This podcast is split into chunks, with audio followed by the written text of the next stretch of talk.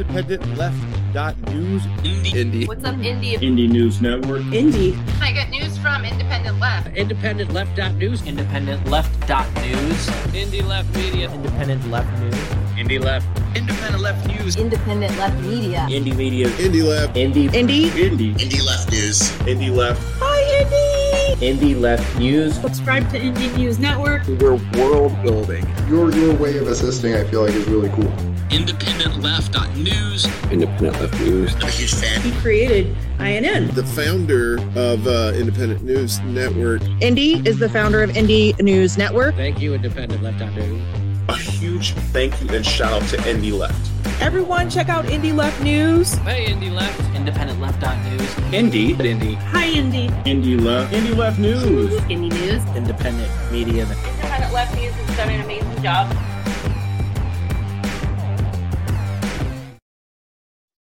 Uh, we did it one more week. Yay! We turned the buttons on. We made it work. And we're here. Holy shit. Um, hey, it's Sunday night, and we're actually here on our regularly scheduled evening. Um. You see this guy over there.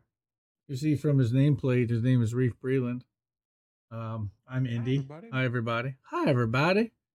Um, is your mic low, or you have to pull a little closer, maybe? That was a little low. No, I just sat up. Oh, okay. Um, give a couple people some chances to get in here. We're just getting started. It is. How do we miss that? It is Sunday night. It is. Was there? Was there something that just happened, like? Earlier today, like, I don't know. Uh, Janet Janet Jackson exposed herself? No, it was Rihanna. Know. I hear, I hear, I hear Rihanna was actually the the uh, the activity to this evening and the uh, the entertainment for the halftime show, because my kids were most excited about watching that, and then they went to bed after halftime, so we had a little bit of time to get set up, and it's been oh, a it's been a week.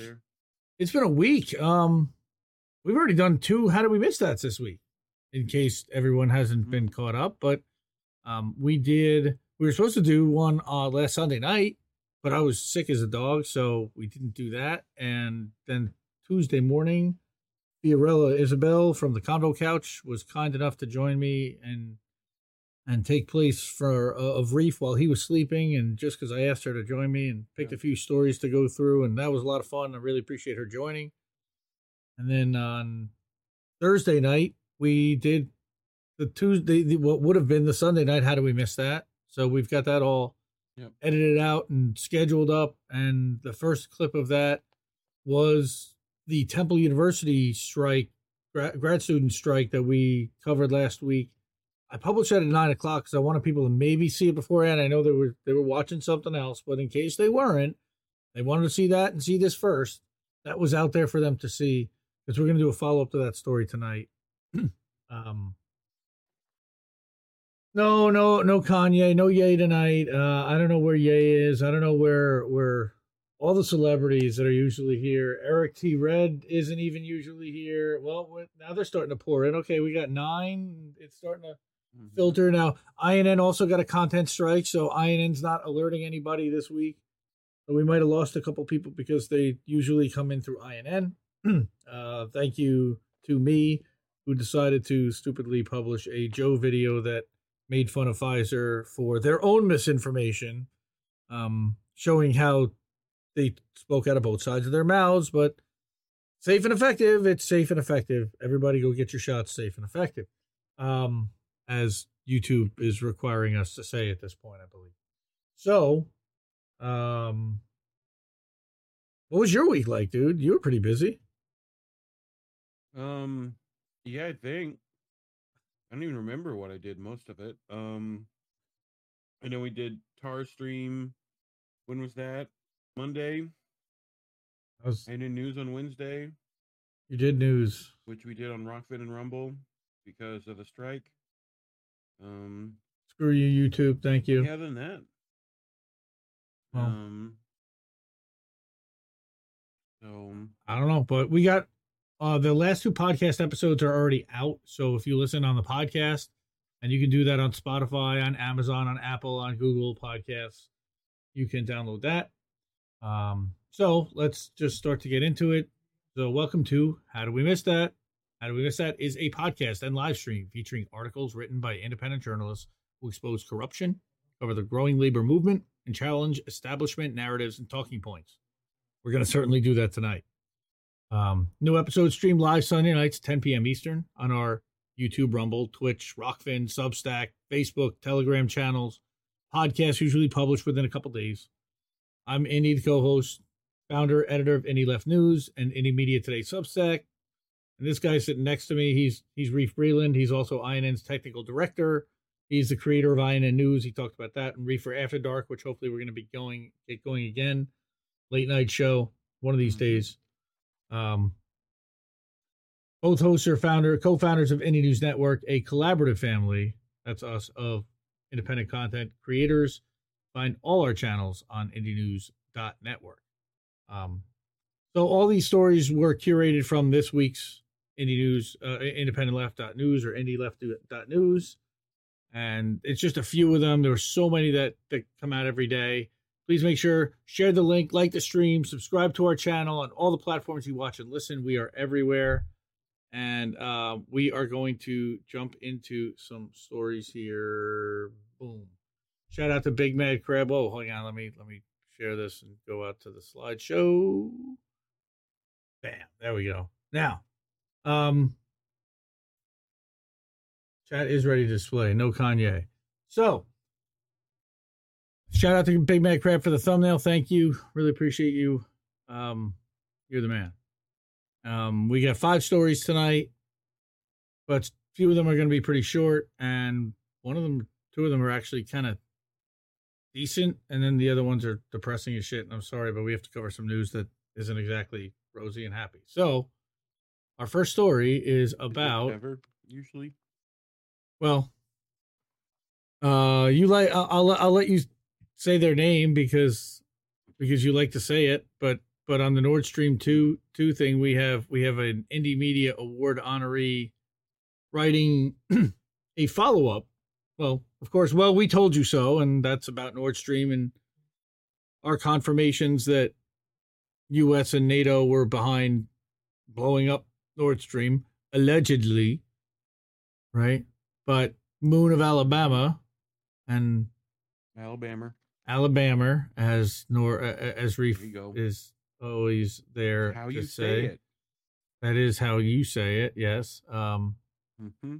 So some small corrections to Seymour Hersh's new Nord Stream revelations, and I love Moon of Alabama because while everybody's gushing over Cy Hersh, they're like, yeah, but at the same time, Cy Hersh is legendary investigative reporter who's re- revealed dozens of crimes.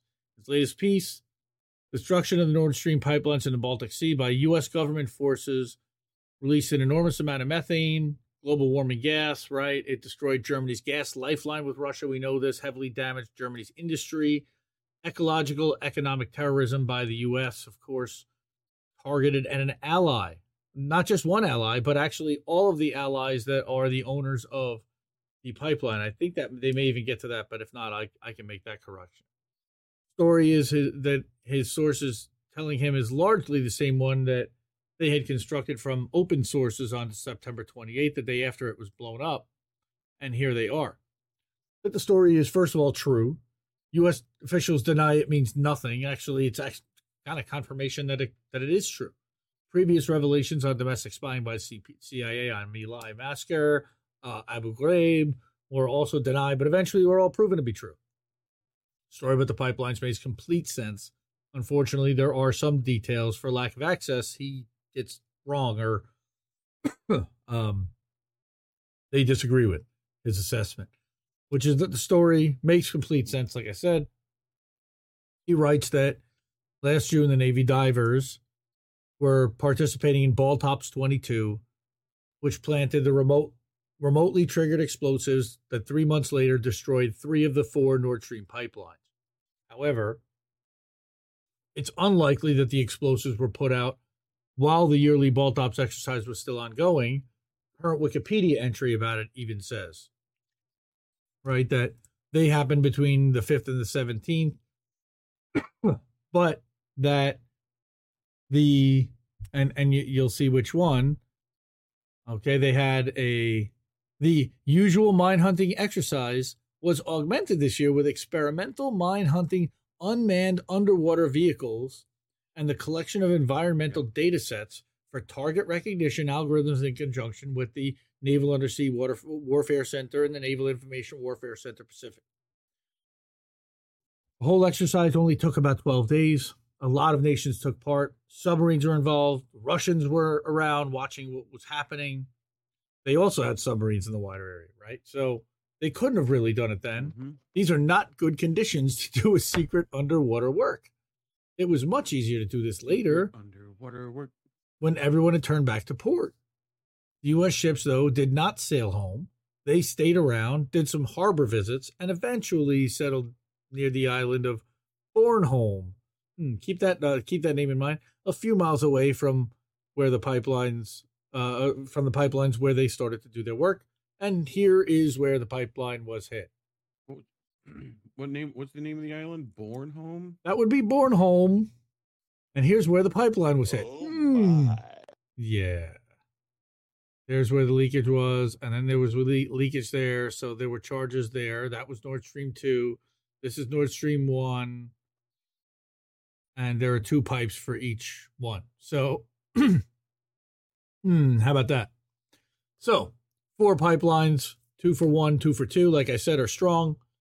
Steel pipe itself has a wall of four point one centimeters. I mean, an inch and uh, almost an inch and a half thick, coated with another six to eleven centimeters of steel reinforced concrete. Each section weighs eleven tons. Each section weighs eleven tons, which goes twenty-four to twenty-five tons after the concrete's applied. The pipelines are also buried in the sandy sea ground, not deep, but deep enough to prevent fishing equipment or anchors from damaging them. That makes perfect sense, right? Mm-hmm. So in order to blow such pipelines, it takes a lot more than just putting a few pounds of C four explosives on top of them. The pipelines had to first be dug out. Must be less likely with, most likely with pressurized water.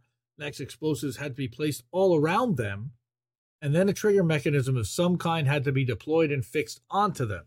And then, lastly, the explosive. Didn't we, what, didn't what's we that? cover like? We covered something that was like it was like internally exploded, right? Yes, yes. And I I don't remember where I I'm lo- I've been looking for that article, and I think it was sometime in November. Um, we covered uh, one from spectator dot a u, but it didn't have that thing. But yes, it proved that that it only ha- it couldn't have come from internally; it had to come from externally. Okay. Mm. But the explosive-laden section would have to be reburied in order to prevent detection or unforeseen entanglement with some external elements. All of this had to be done at least four times. If I planned the operation, I probably would have gone for a total of eight explosive packages. That's whole process takes time. Unmanned submarine-like vehicles were needed. Check this out. Oh, to carry, um, were needed to carry the hundreds of kilograms of explosives and equipment. Diving time at that depth is not unlimited, and there must have been a few crew changes. It probably took three or four weeks to fix this whole issue. Fix the whole issue, quote unquote. Right? When I wrote about the incident, I translated a German language report, which Hersh likely had not found. And here's the original translation from back in September. Maybe this was even the, the article when we were talking about a Ukraine update and, and updating and blowing up the pipeline. Okay, which was that, again, this was in German. Translated that on Wednesday morning, the amphibious ship Kearsarge, and keep that name in mind, escorted by the landing ships Arlington and Gunston Hall, was en route towards west. Previously, the ships were part of U S units that took part in NATO maneuvers and, t- and called at numerous ports in Germany, Scandinavia, and the Baltic states. The Kearsarge, right, flagship of the association and the largest warship of the U S Navy, which was in action in the Baltic Sea in the last thirty years, has forty helicopters and fighter planes, as well as more than two thousand sh- soldiers on board. The escort ships about two th- about one thousand. For the for the around four thousand soldiers are heading back home on the East Coast after the U S uh, the U S after the six-month deployment. I mean, it's it's a massive ship, is the point. So the Kearsarge was much longer in the Baltic than Hersh presumes. The explosives were put down sometime between the end of BALTOPS in June and September twenty-second, which was the date that the Kearsarge passed Fehmarn to leave the Baltic Sea. They didn't leave until six days before the charges were set. Right? Okay. But here's the thing. Here's why why Hersh errs when he later writes about that Washington had second thoughts and that the bombs would still be planted, but the White House worried that a two-day window for their detonation would be too close to the end of the exercise. It'd be obvious that America had been involved. Again, it's only six days after these guys had left that the thing goes boom anyway. Instead, the White House had a new request. Could they come up with a way to blow the pipelines later on command? That was what Hersh came up with from Hersh's source. He said that window was not extended by months between the end of BALTOPS and the explosions, but by a mere few days between somewhat around September twentieth, when Kearsarge went on its way back home, and the twenty-seventh when the pipelines exploded. So it wasn't actually planted. They used that as the reason to bring the ship into the area, and then they left it there until six days before the thing went boom. Okay, uh, the piece starts with this, and he says, I don't remember that there was a sub-headline to do it or some sentences about the war in Ukraine, but now the piece reads that on Thursday morning, the twenty-second, a fleet group from the U S. Navy passed Fehmarn. The U S S Kearsarge's flagship was the biggest of the warships. So that was from some visible sighting within Germany. And the breakdown then was that Russian nuclear submarines and NATO units were in the Strait of Fehmarn. Fehmarn. Um, ship sailed again in western direction. forty helicopters and warplanes were on board. I don't know how they counted that, or they just know that that was the capacity. But what they said was that at the point, and this was again in German translated into English by Moon of Alabama, quote, with the Russian war of aggression against Ukraine, which began in February, and of course we know, and with the change in security policy it caused with NATO entry requests by Finland and Sweden, the Baltic has become a concentration area for naval forces of Russia and NATO. Um, this can be seen in the increasing number of warships that have passed the Strait of Fehmarn, Fehmarn Belt, during the past few months. Uh, this counts for Russian nuclear submarines just as much for NATO units. On Thursday morning, a fleet group passed Fehmarn. Then follows seemingly unchanged the two paragraphs I had translated previously. It is some weird editorializing to add the now leading new parts to the old small piece by a local newspaper nearly a month after it was already published. Who initialed the, who initiated that? That's pretty interesting. Um, the new part does not make sense. BALTOPS is a yearly exercise. BALTOPS twenty-two was the fifty-first of its kind. That it was held had nothing to do with the war in Ukraine. Agreed, but I think that it was the excuse for bringing in the in, in the Kearsarge. Mm-hmm. So they say, as far as they can tell, there were no nuclear submarines from Russia stationed in the way too shallow in the Baltic Sea. Um, The home harbors of Russia's nuclear fleets are Murmansk and the northern Kola Bay. Murmansk is super deep, right? And the Kola Bay for the northern Atlantic fleet. And I'm not even going to re, re Rybachi nu, uh, nuclear submarine base on Kamchatka Peninsula uh, for the Pacific fleet. That's all the way out. Well, we would consider west, but to them, it's to the far east of their country. Um, but it's on the side of the Pacific. It's above Japan. So when a Russian nuclear submarine passes Fehmarn, it's most likely one from Murmansk that takes part in a Russian fleet parade in Saint Petersburg. That is like that's like a BALTOPS yearly event. But to use that for warmongering is rather stupid. So end of excursion. So there really wasn't a war. There was there probably wasn't a Russian submarine in the area is what they're indica- is what they're implicating. I'm like, I, I read that whole thing three times. Like, what the hell are they trying to say? Oh, okay. So what they're saying is, is that there was no reason for the Russians to actually be in the area. So the implication that they were is probably some kind of propaganda that's coming out of Hersh's source. What was of interest in the piece I translated was not only uh, the time when U S ships left, but also the remark that Kearsarge was the largest ship of the U S Navy that was in action in the Baltic in the last thirty years. It was likely selected for this purpose. It has. And this is what I was asking you about the other day was, tell me about a well deck on a ship. So it's, yep. Um, it's, go ahead. Well, screw Google in the chat. Yeah, we launched hovercrafts out of them. Yep. Um, so a well deck is essentially just an empty room of a ship that has a wall on that you can remove, and you can flood it with a particular amount of water. So it's like a dry dock on ship. So it's how you get like Amtrak's out, landing craft, hovercraft. You know, it's like a moon pool with a wall removed. Right. And then sometimes so the, there's a little floor. So like you do water training in there. So you don't have to be out in like the ocean. You can be like in the well deck, you know? Yeah. Um, Conventional landing craft can also float their way out of the beach. So like you said, that they've got like one hatch mm-hmm. that they can flood and open it up so that they can float their way out when they get into.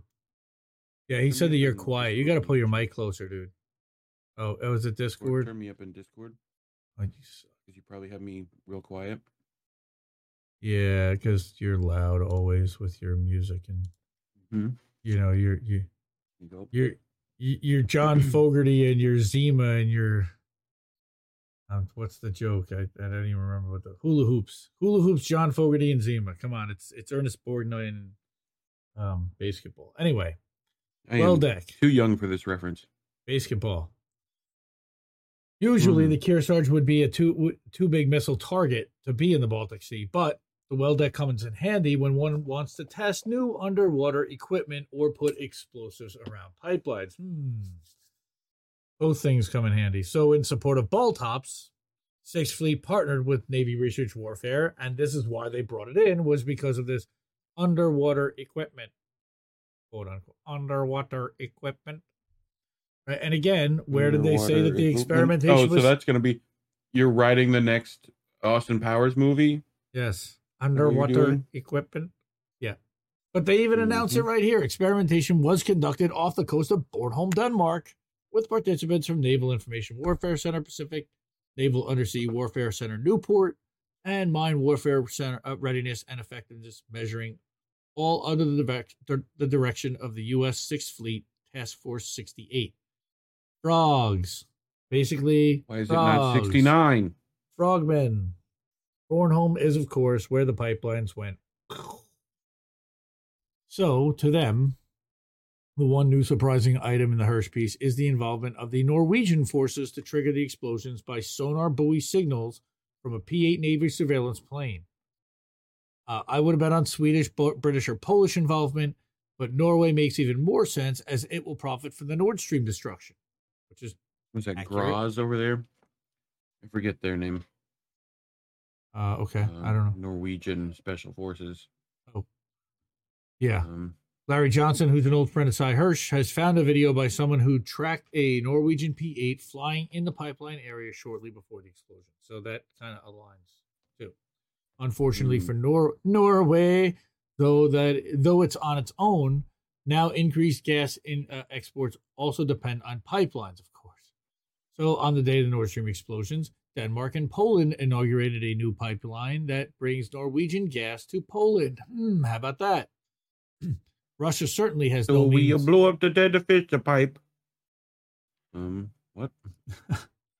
So, Russia certainly has the means to do to Norwegian pipelines what the U S and Norway have done to Nord Stream.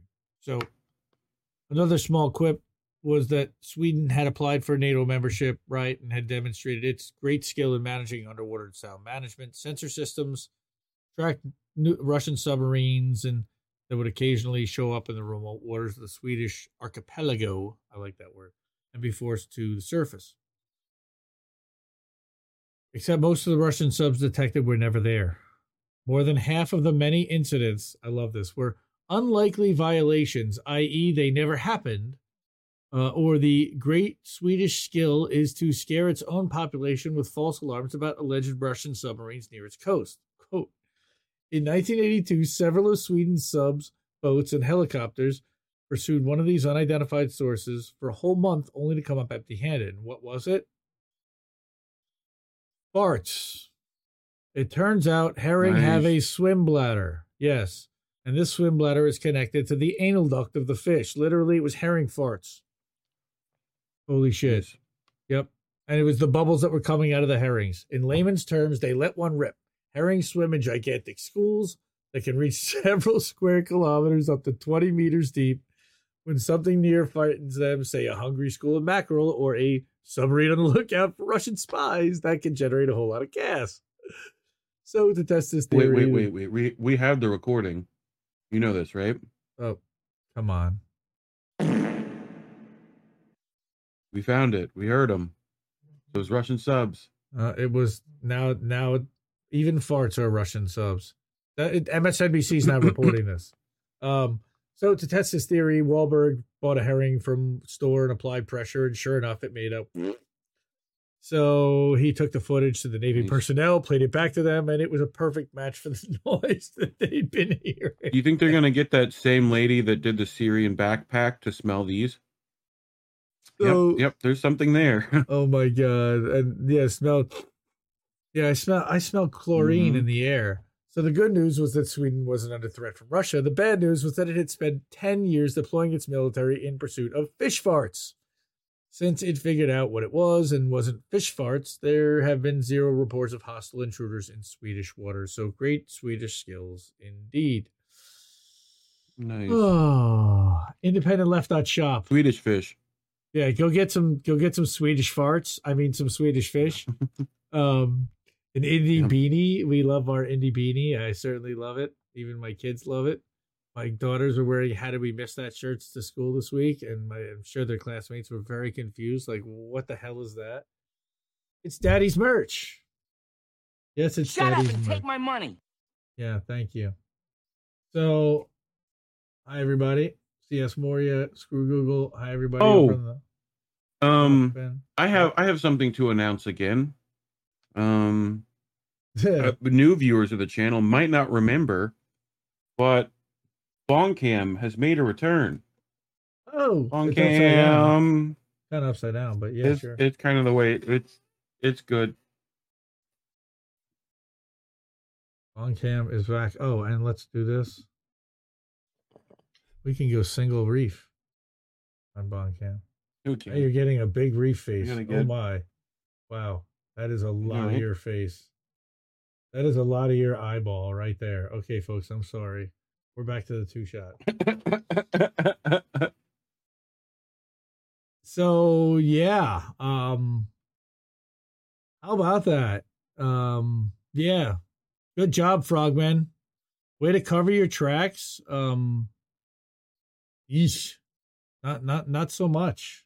Um, everybody kind of knew it then. This was just confirmation. I think it is kind of a distraction so that people are misdirected and not and not necessarily focused on the fact that there's still no discussion of peace talks or any kind of conversation about how we exit ramp this thing, because the military and Congress and Joe Biden and the contractors all have no interest in doing so when the rest of the world is saying enough is enough. Um, Come on, man. Yeah. Fuck you. What? So... Here's the next story, and this one is really bugging me. Um, and that's the Temple U grad strike, grad student strike. So here's an update. Uh, I caught an article. I've been trying to follow up and get some kind of update. What's happening with these with these kids? And they are kids to me. What's happening? What's happening? They're in their they're in their mid twenties, and I'm in I'm in my forties. I'm Gen X to half a boomer, and certainly the way I no.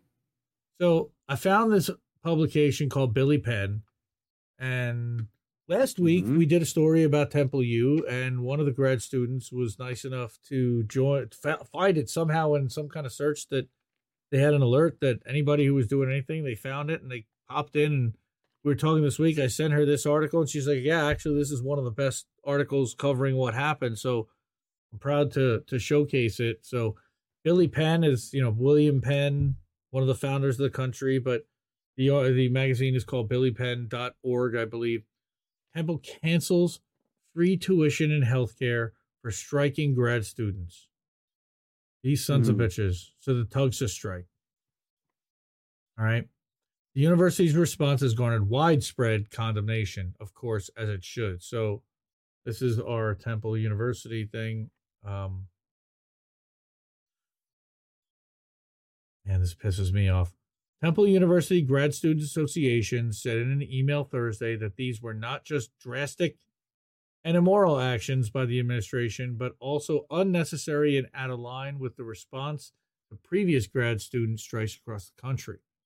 Health insurance is provided to all Temple students, regardless of employment status, so the attempts to cut off members' coverage was confusing, cruel, and clearly misguided, the union said.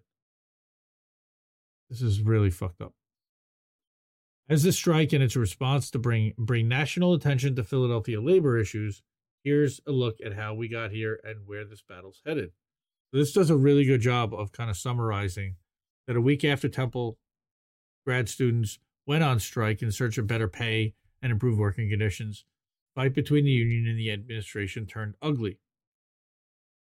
On Wednesday, union members began receiving emails from the university alerting them that their tuition remission would be vo- revoked for the spring semester, which would force students to pay thousands of dollars by March ninth if no agreement is reached. Some students have also reported having their health insurance taken away, leading elected officials and others to condemn the university's actions, which we said.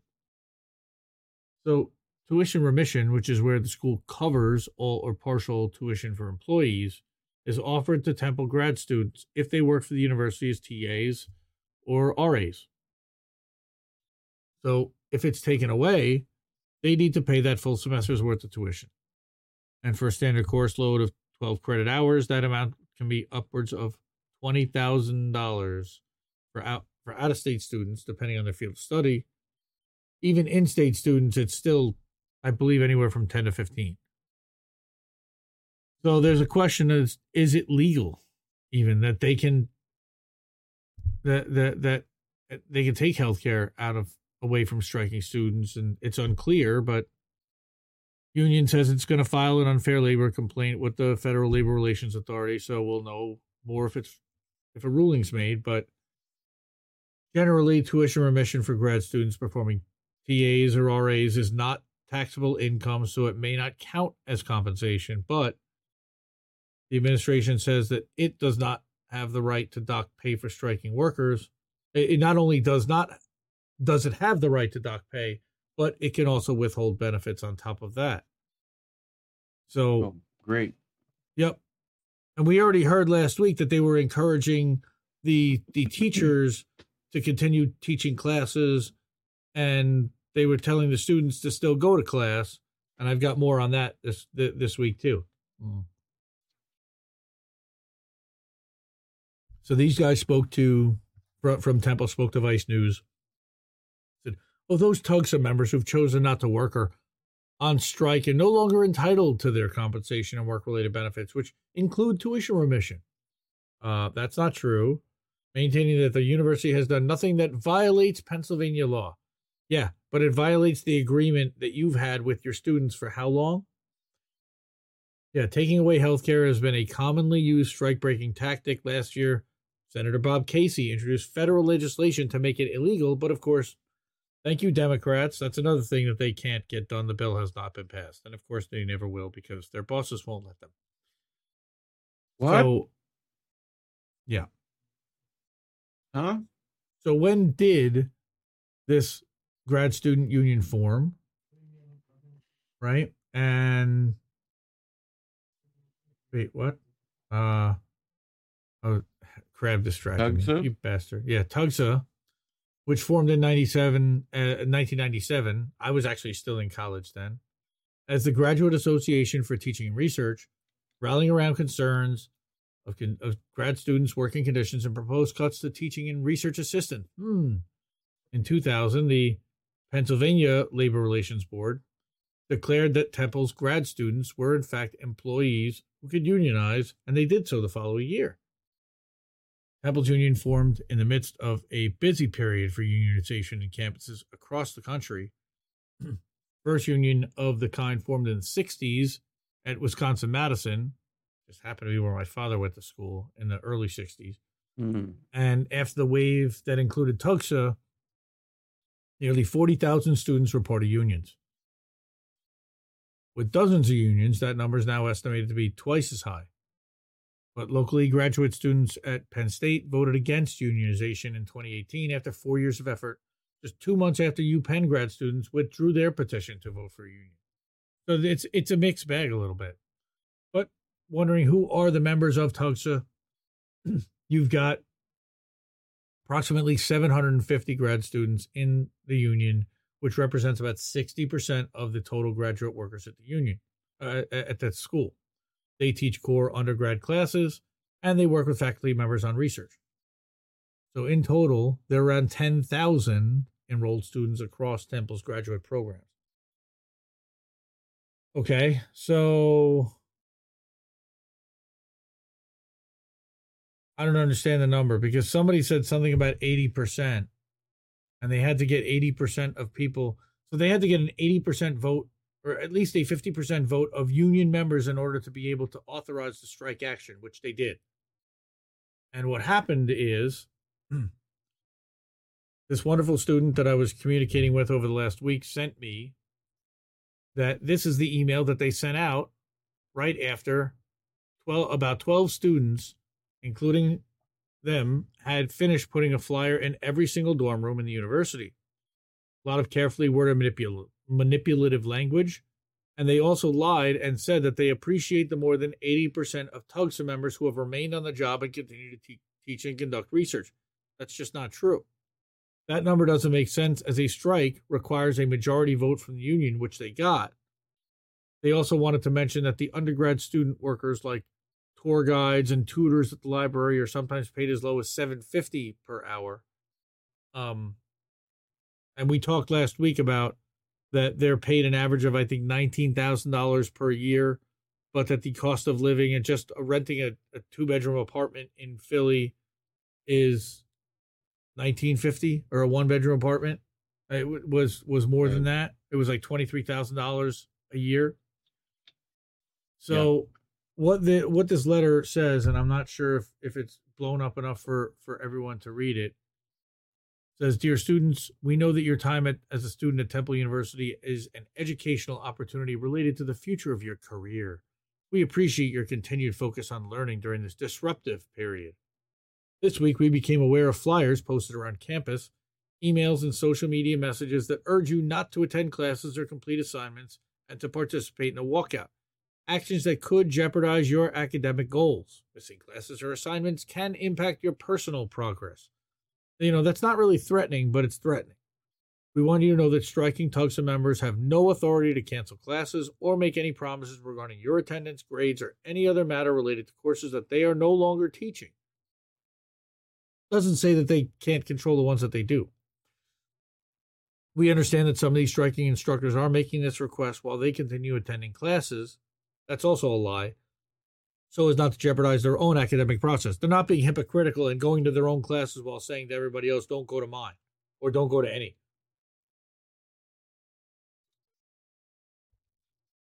Typical union smear job from management. It's their goal yep. to minimize interruptions. So fuck these guys. Um, this is what the flyer looks like. And I wish I had Reefy's little Zoomer thingy. Zoom. Yeah. Uh, yeah. Tomorrow morning probably... campus will get covered with these. Yep. So it'll get covered with these, and then there's there there's one up on the thing. Temple is scared, and it says, "We have a right as students, after the ad drop, to retain our original professors. That includes our T As.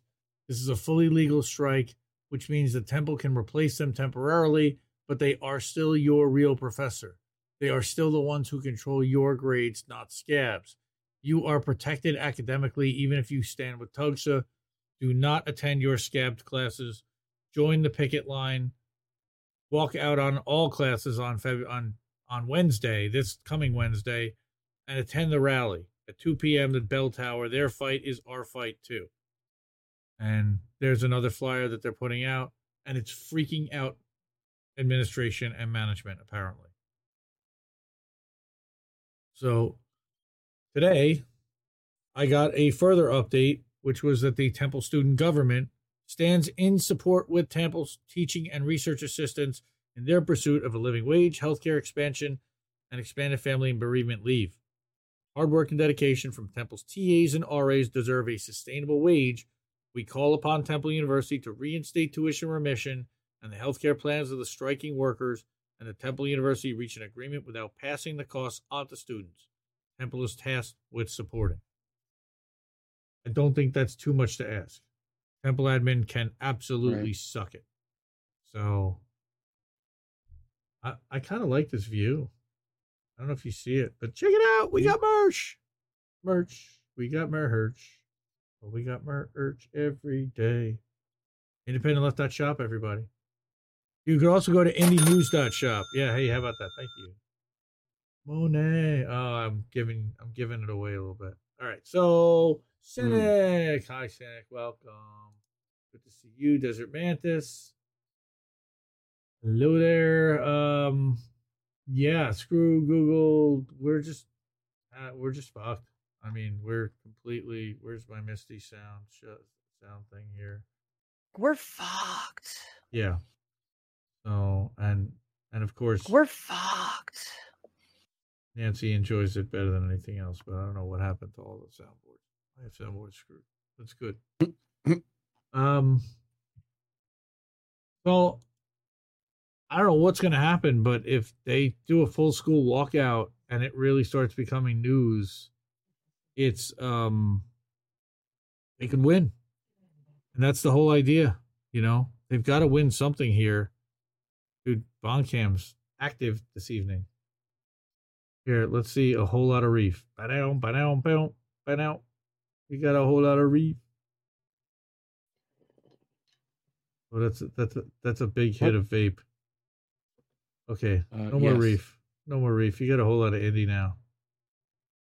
I enjoy Misty's We're Fucked better than anything else, too. Um. So, next, and we're doing pretty well because it's... Is it? Oh, we're only forty-five minutes in because we started late, right. Amazon worker reinstated. Yay! Okay, we actually have a decent story. How about that? Yeah. I found a decent, uplifting story, a good one, which is... from this lady, Sarah Fee. She works in San Bernardino, California. How my coworkers got me reinstated. Holy shit. One day, the workers performed a one-day strike. And you'll see. And th- she wrote this letter. Uh, she wrote this, this article in Labor Notes, which I thought was really cool. So you're hearing directly from a worker who was retaliated against, fired, or suspended, and her coworkers stood up for her in solidarity, and they're not in a union, but they are organized and working towards a union. And I support that tremendously. So I'm going to read her words here that she's never organized before, but and what they're doing at Amazon is all new to her. When she first started working at K S B D, which is the Amazon Air Hub in San Bernardino, it was in the middle of the pandemic and they were hiring in mad numbers. No one else was. She needed a job fast, and it seemed like the kind of place where she could move up. K S B D is brand new. It opened in April of twenty-one, and she's among one of the first one of the first hired, depending on the season. There were about twelve hundred to sixteen hundred workers there, located at an airport, so a few hundred people worked outside with the planes, and the rest of us are inside, right? She works on the docks unloading trailers. It operates twenty-four seven. Holy shit. So... when she started, she was organizing, but didn't even recognize it. But she was focused on the work process and making the warehouse run more smoothly, and seemed like Amazon had opened K S B D without a lot of planning, which is weird. Like, we were testing the operation as we went, and she was really hands-on, and they helped to make the way uh, they move freight, freight through the warehouse safer, more efficient, but for the same, of course, low pay. Thanks a lot, Jeff. Hmm. But then she went to an all-hands meeting of everyone in the warehouse, and some of her coworkers stood up and challenged the managers about unexpected holiday closures. And Jay learned that when Amazon closed the warehouse for additional days around Christmas and New Year's, some people lost almost a full week of pay. Suddenly, they didn't have all the money that they were counting on to buy Christmas gifts.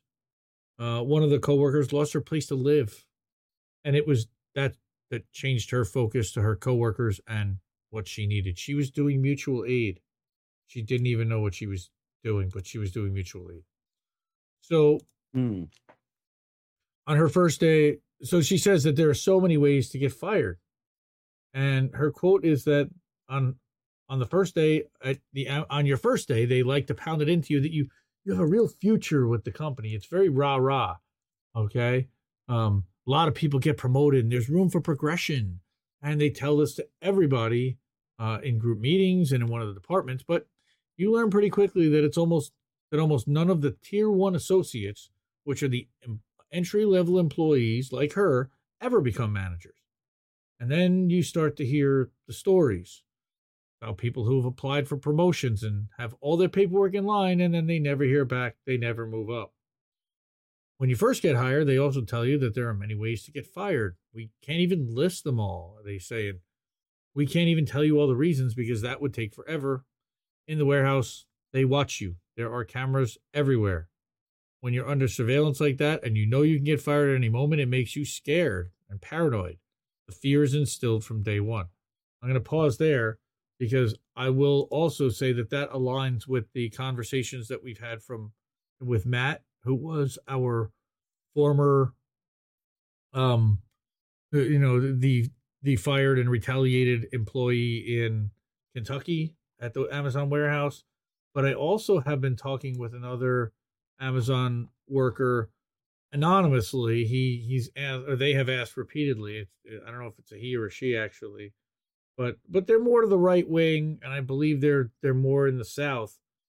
But what they've been saying is uh, was that at uh, Christmas time they took away some type of paid bonus that was not happening. Okay, on top of screwing over the uh, peak pay and the Christmas bonus, they decided not to give holiday pay for Christmas Eve.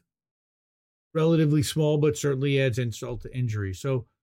Uh, they also rolled back their cold snap policy, which is that they used to pay people to go home during deep freezes, but not anymore, which is kind of messed up. Um, so why did Sarah go on strike and her with, with her colleagues, which is that they want to get paid a dignified wage. Living in California, nineteen twenty an hour doesn't go very far. Nieces, nep- she's got nieces and nephews and brothers. She wanted to be able to do things like take them out to dinner, high birthday or Christmas gifts. This year, she wasn't, unfortunately, able to do much of that. Right? So she also wants the warehouse to be a safe place where they have high rates of musculoskeletal injuries, concussions, heat stroke, repetitive motion injuries. And she wants it to be a place where you're not in fear of losing your job all the time, where you could have a career or stay there and have a good job for a while. Also, probably somewhere you can move up. Uh, that's why last summer we started our group of K S B D employees, Inland Empire Workers United, and went on one-day strikes in August and October. So each time, about one hundred fifty of them walked out, majority of the shift. While they were outside the facility, they heard that managers were frustrated and the volume of freight processed was way down, of course. Since their strikes, they won some safety improvements. They got more access to water and fans. And managers finally acknowledge that they have the right to take heat breaks to prevent their bodies from overheating. And they won a one dollar an hour increase, which was with even more for the night shift. That's all great, but these changes aren't why we are why we won't stop organizing. So, since our first strike in August, union busters at that facility have targeted her and the other worker leaders. Surprise, surprise. She doesn't know if it's something most people can imagine. A consultant employed by Amazon is paid a lot to watch them, to talk to the people she works with, and just be there. Or they isolate her, assign her for the day to a different area with just one or two other people. And it definitely has had an effect on her mental health, which is really sad and done by design. They're trying to force her to quit. Or to stop. When she spoke up to the building manager about this retaliation, they suspended her and her job was threatened. But her co-workers had her back.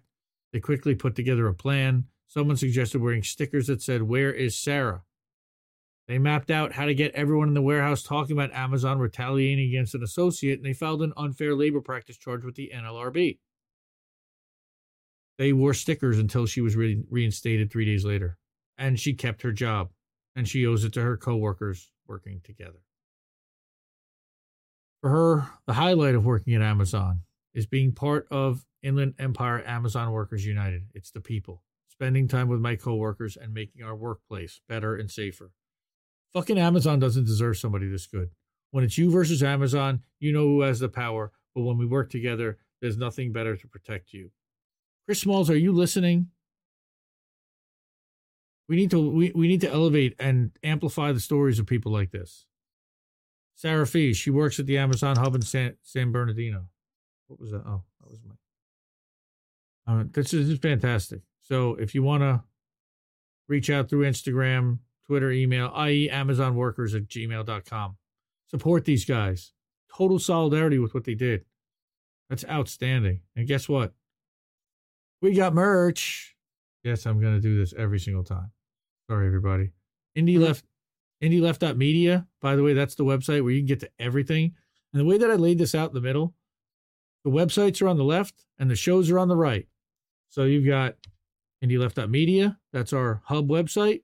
You've got indie left dot news. That's the news website that updates once a day. And then you've got Indie Media Today. That's our Substack. And I put, I push that out manually and, and assemble those and publish them. And these are the shows like you're watching now. Indie's Tech Tips, which is exclusively on Rumble. And Friends of Indie Left, which one of these days will be coming back, is an interview show. We've done a dozen of them already. And you can check those out in our playlists and our archives. And also on the Substack, all these... um. Damn, son, where'd you find this? Yeah, thanks. And of course, we are members of I N N. So there's indie news dot shop is the I N N store, and you can get I N N merch, including Jesse Jet stuff. And who are these people? I N N. Thank you. And uh, yeah, so let's go back to our two box there. And we've got all our friends watching, which is awesome. Um, Yay. Anybody watching over on anybody watching over on the Rockfin? It would be nice. Rockfin.com slash indleftnews. If you are, give us a poke over there. No, according to this, it's just just me. Well, it'll be there, and it's ad free, and it's kick ass, and it's a great site, and everybody you know and love is there, from the Grey Zone to um, Sabby Sabs, R B N, Richard Medhurst. I spend a lot of time watching stuff on uh, on um, Rockfin, even though I have YouTube Premium. If you don't have YouTube Premium and you want to watch content without ads, it is the easiest, fastest, best platform to do that. Their chat sucks. Yeah, their chat does suck. But watch all the old clips and stuff. It's all there free and ad free. They don't make they don't make you watch anything. Um, and there are some premium ones, but ninety-seven percent all of our stuff is free, and you can watch any of my clips. And how do we miss that? And all of Joe's videos are up there on rockfin dot com slash I N N. That we also have a channel for I N N. Um, anyway, I want to get to our solar story. And this is this is another actual good story. So, what is this? Greater than fifty percent done. Solar U S A. I'm like, wait, what? Yeah, how about that?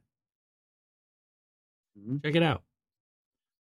fifty-four percent of new electric generating capacity in the United States this year, according to the E I A, will be solar.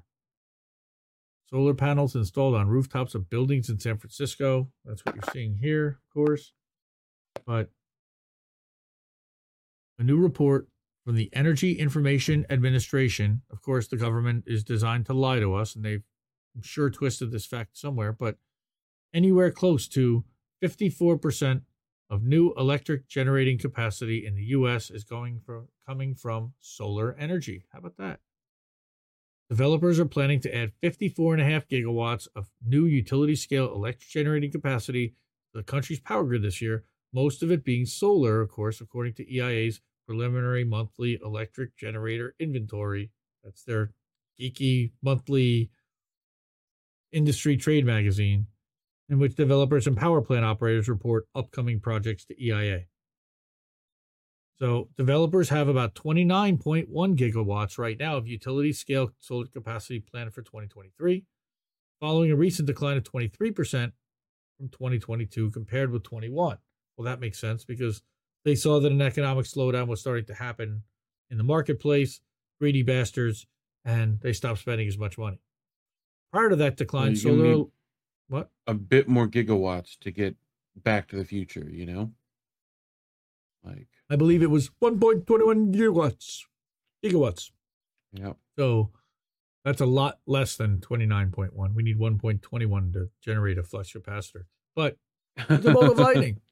Um, solar generating elect uh, electric generating uh, prior to that decline, solar electric generating capacity had been rising since two thousand ten, but that of course was due to a lot of government subsidy. Supply chain issues and the pandemic led to a decline last year. Partly because they couldn't get the panels, they couldn't get the chips, they couldn't get the stuff out. Plus, you had that huge shipping delay at the ports. E I A mm. predicts that delayed projects from twenty twenty-two may be part of the high percentage of the electric generating capacity that's actually coming from solar projects for this year. They're a year behind.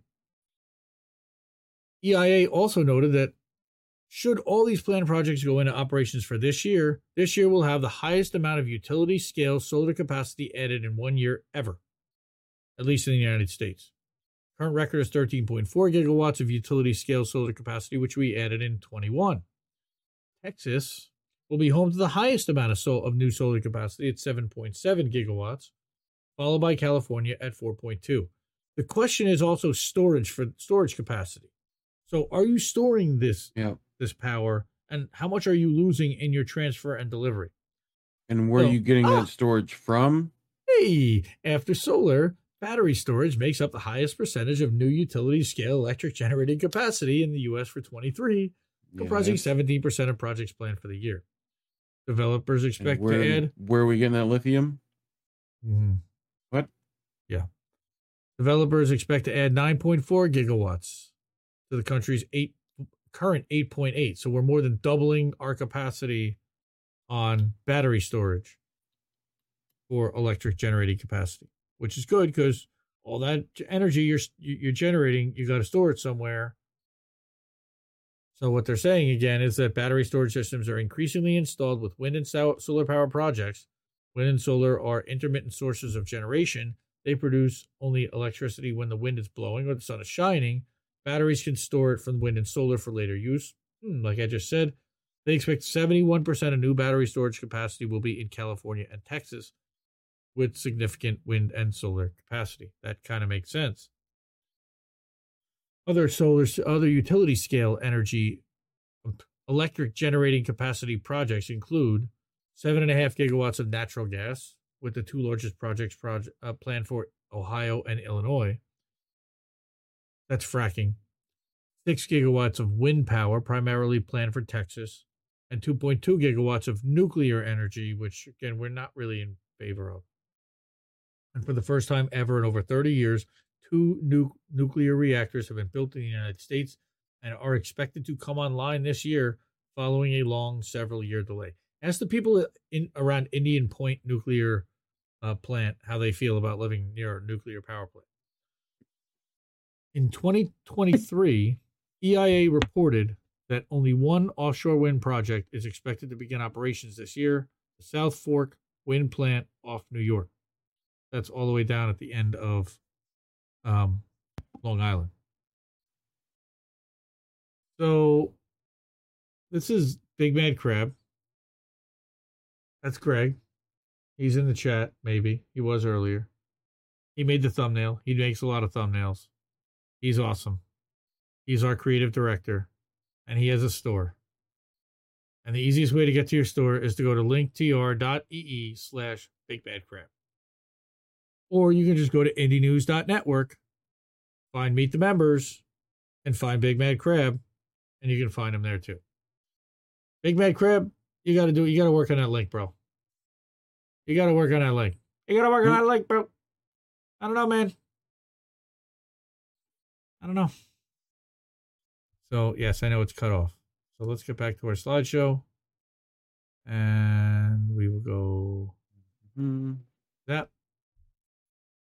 So we also have his Twitter file sweatshirt with Elon's head on it. I don't know why you would want a sweatshirt with Elon's head, but that ain't me. And then, of course, if you want a shirt with Yoel Roth letting all the agencies into Twitter headquarters, there's one available for you for just twenty-eight ninety-nine. Indie News dot network. Go to the Shut big, up and take my money. Go to the Big Mad Crab store. All right. Mastermind Hour. Hello, fam. Welcome, welcome. I don't know if Jilly Love is in the chat.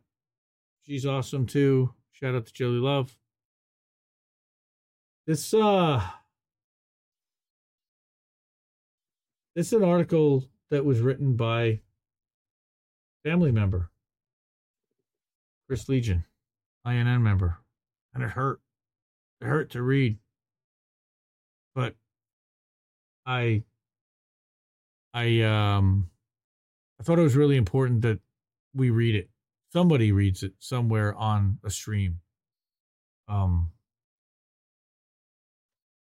damn. So, um, I'm gonna I'm gonna get to it, and then this is this is all we have for today, and then we can get to some boats.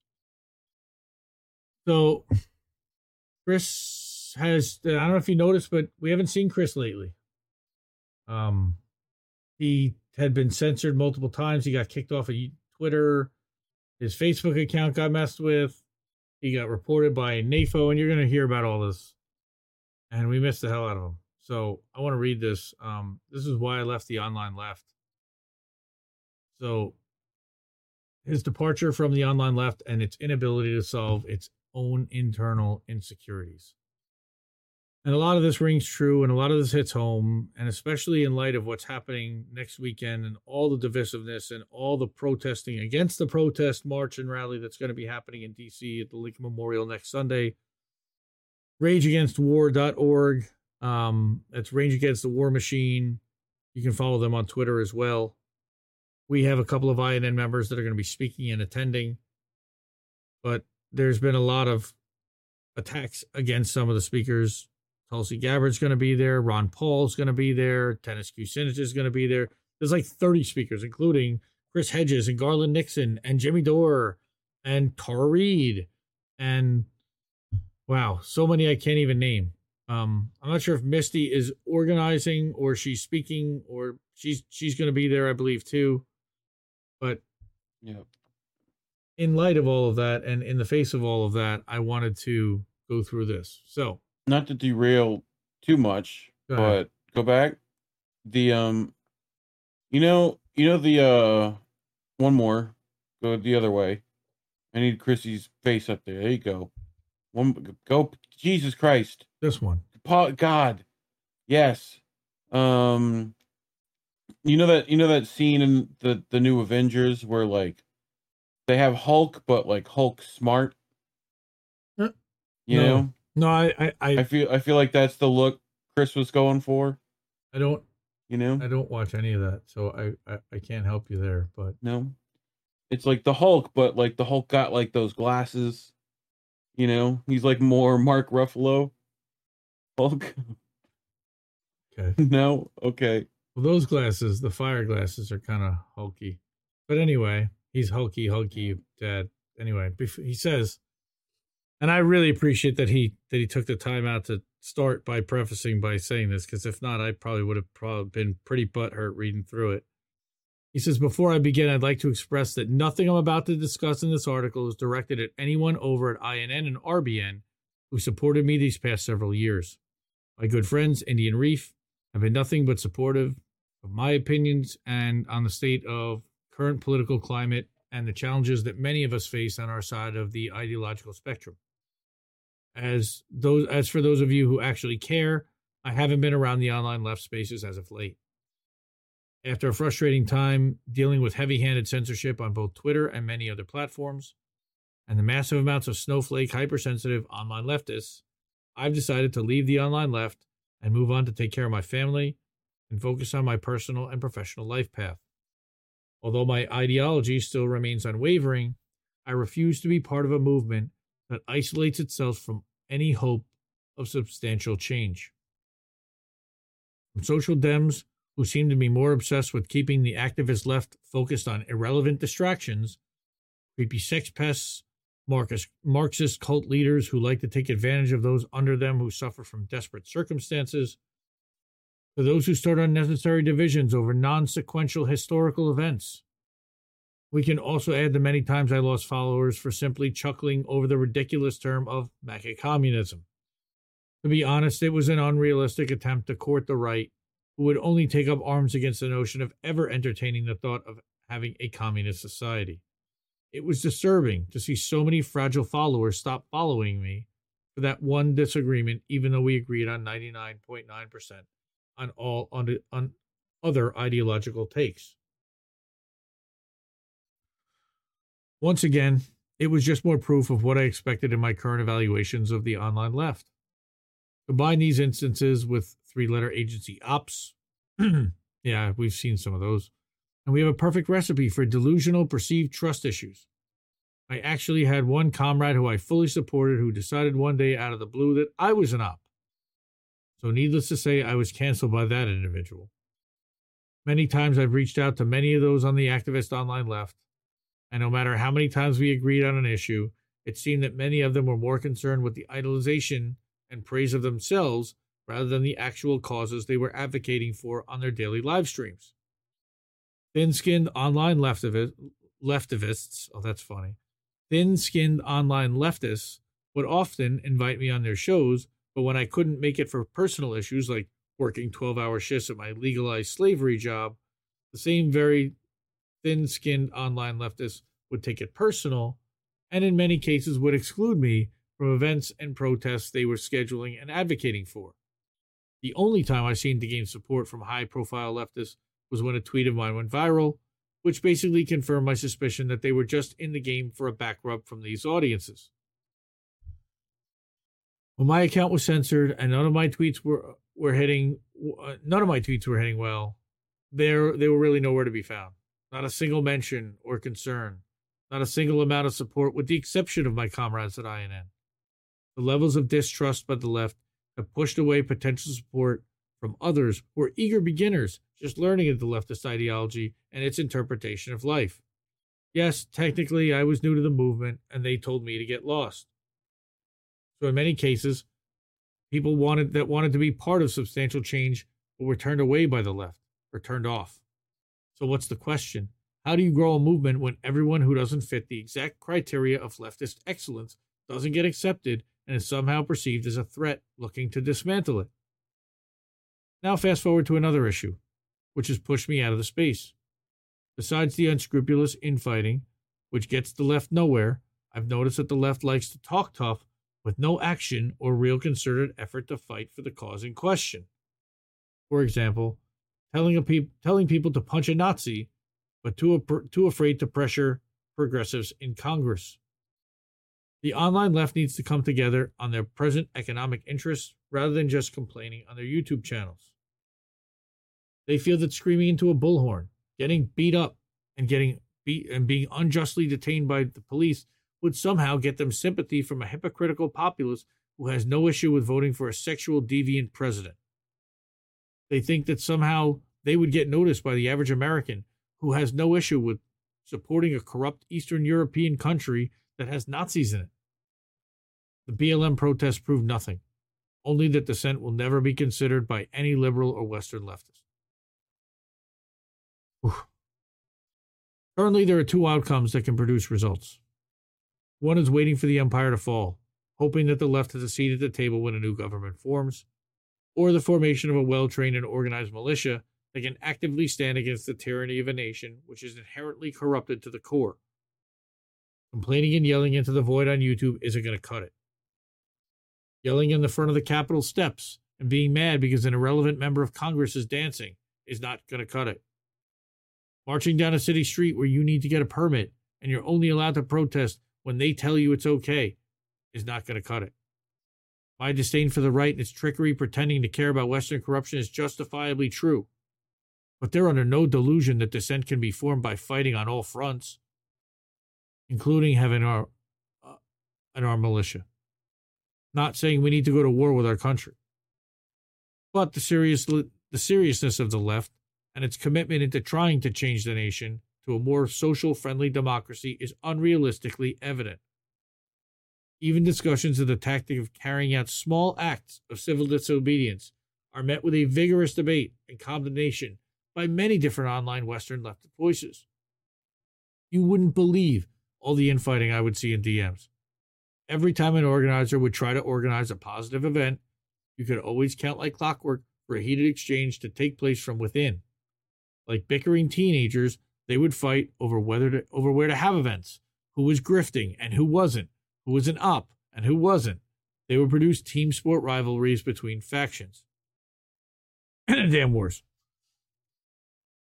One of the most annoying parts about the online left is if you say the wrong word, the leftist word police will extract a heavy toll on your insensitivity, which could get you excommunicated for life on Twitter. I'm making fun here, but it's an extreme laughable scenario, if not just simply sad. You can say that this is just normal behavior for the online left, since I've been witnessing it regularly. I honestly feel that the online left is not serious about changing the world and shaping the political landscape, or the very least, it's completely ego-driven. And I'm going to stop right there, because I took a little bit of personality, you know, personal, bi- personal whatever with that, because Chris didn't even know when he wrote this what was happening. I don't think it had even happened yet, but something happened with an I N N, mm. and something very similar to that about a word. And it caused somebody to leave because the rest of the network was not comfortable with that person using that word. And not just using it in speech, but using it in writing and using it as a stream title. And it was an issue. And I think that's really what he's talking about. And it's something that we need to think about and look at ourselves about. How upset are we going to be? And how upset do we need to be about this? What do we need to let go in order to be able to be more embracing? You know, um, and here's here's what Chris is going to continue. So what have I been doing since I've been gone? Well, as I've been away for a while to do my own thing, I've deleted all my accounts, and I've kept my personal accounts. From what I've observed, it's that the left is nowhere to be found on social media, not on TikTok, not on YouTube, not on Facebook, not Twitter, or any other platform. Unless you're Jimmy Dore or some of the larger channel, you can basically expect to have a maximum of fifty thousand followers. YouTube channels of people giving their dogs baths have more followers than the average leftist YouTuber. Oh, that hurt.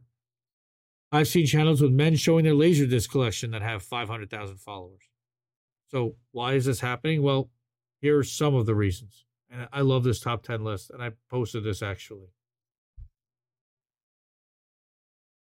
This is only a, a partial list.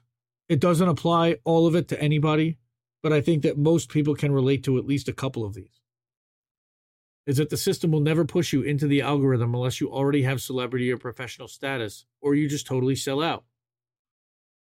You lose, you're going to lose support from potential viewers because you alienate anyone who doesn't agree with you one hundred percent of the time that you're on social media.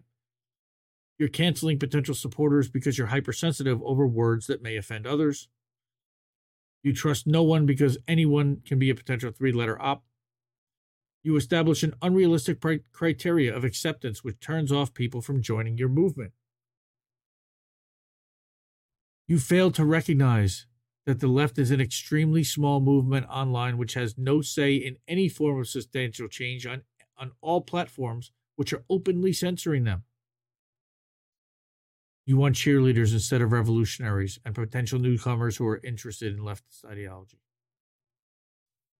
Those in power are not scared of you, but you think they are, that somehow at any moment they'll fall.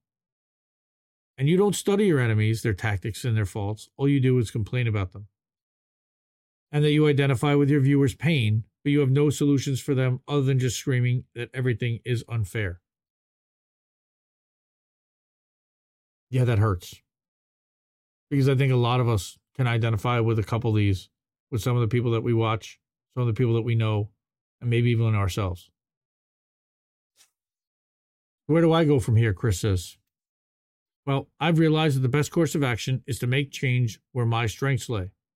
I recently have been focusing my energy on a new laundry business that I'll be acquiring.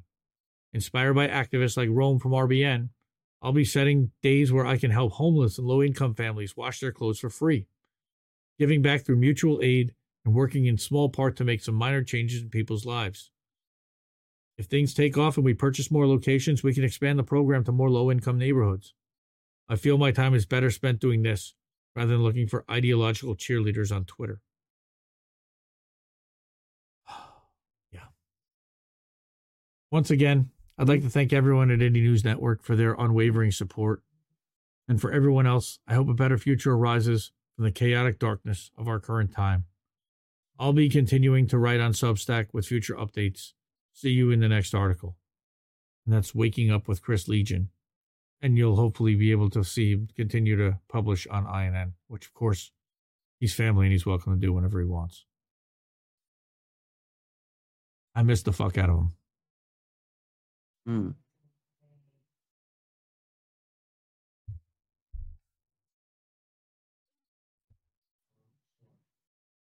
So. Thoughts?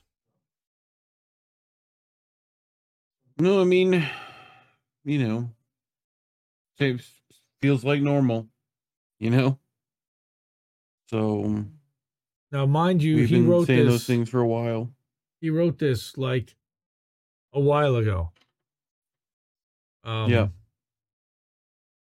And it's perfectly relevant today. Like, literally today. With mm-hmm. all the crap that's been going on. So, yeah, we need we need smart people like that, and we're driving them away. So, uh, all right, fuck it, damn. So, um, that was fun. Yeah, go read Chris Legion's article. Share that, please. All the links in the. I mean, if uh, you read. If well, if you can read, I I, I read. I, I do read. You know, it's like it's like that thing where you open a book. I love Australians; Oop. They're so great. Um, yeah. So this week, Laura's moving to Fridays. I understand. So we'll see who that's going to be. Our first guest on Friday nights. Um. Tuesday night, there will be no American Tradition, so we have Monday and Tuesday off, but you're prepping for I N N News Wednesday night. Um, yeah. I need to put together a new episode of Indy's Tech Tips. It's been a couple of weeks since I did that. So those episodes are actually doing really well um, on Rumble, and it's the only place they are, and each, view, each video in the last three or four each have like a couple of hundred views apiece, so that's pretty cool. Um. I make a Substack and teach you guys about Substack and talk content creators about Substack. And shout out to Roar Media, by the way. Oz, Linda, we had a meeting this week and they got started with their Substack. So once that launches and they're publishing, we'll share that around and get everybody to uh, to subscribe to that and support them. They're great. Um, yeah, there were some other people and things that I want to shout out, and I didn't make any notes to go over so, some stuff at the end. But uh, just follow everybody on Twitter, indie news dot network. Follow me, indie left dot media, right? independent left dot shop. You yep. get all the stuff. And uh, I'm glad Philly lost. Ah, sorry. I'm from Jersey. I have to. It's my yep. it's my it's my God-given right as a as a resident of Jersey. And um, yeah, so I'm just gonna keep uh, saying. Keep questioning everybody's motivations, and I appreciate everybody coming tonight. And we'll see you guys next Sunday night. Um, happy Valentine's Day. Don't get your V D on, is all I can say. Tomorrow, Tuesday. Um, and make sure you take care of your significant other because they put up with you. That's a lot. So, night, everybody. Love you. Keep listening to what little birds had to tell you. Good night, fam.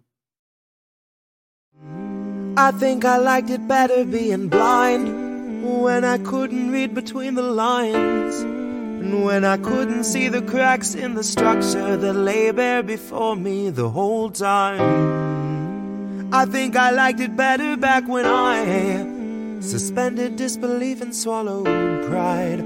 I thought I knew the difference in the red from the blue, but they both bleed us so dry. They both bleed us so dry. My favorite songs don't hit the same way. I get to the end of a four-minute track, and I'm only looking back thinking, what did they actually say?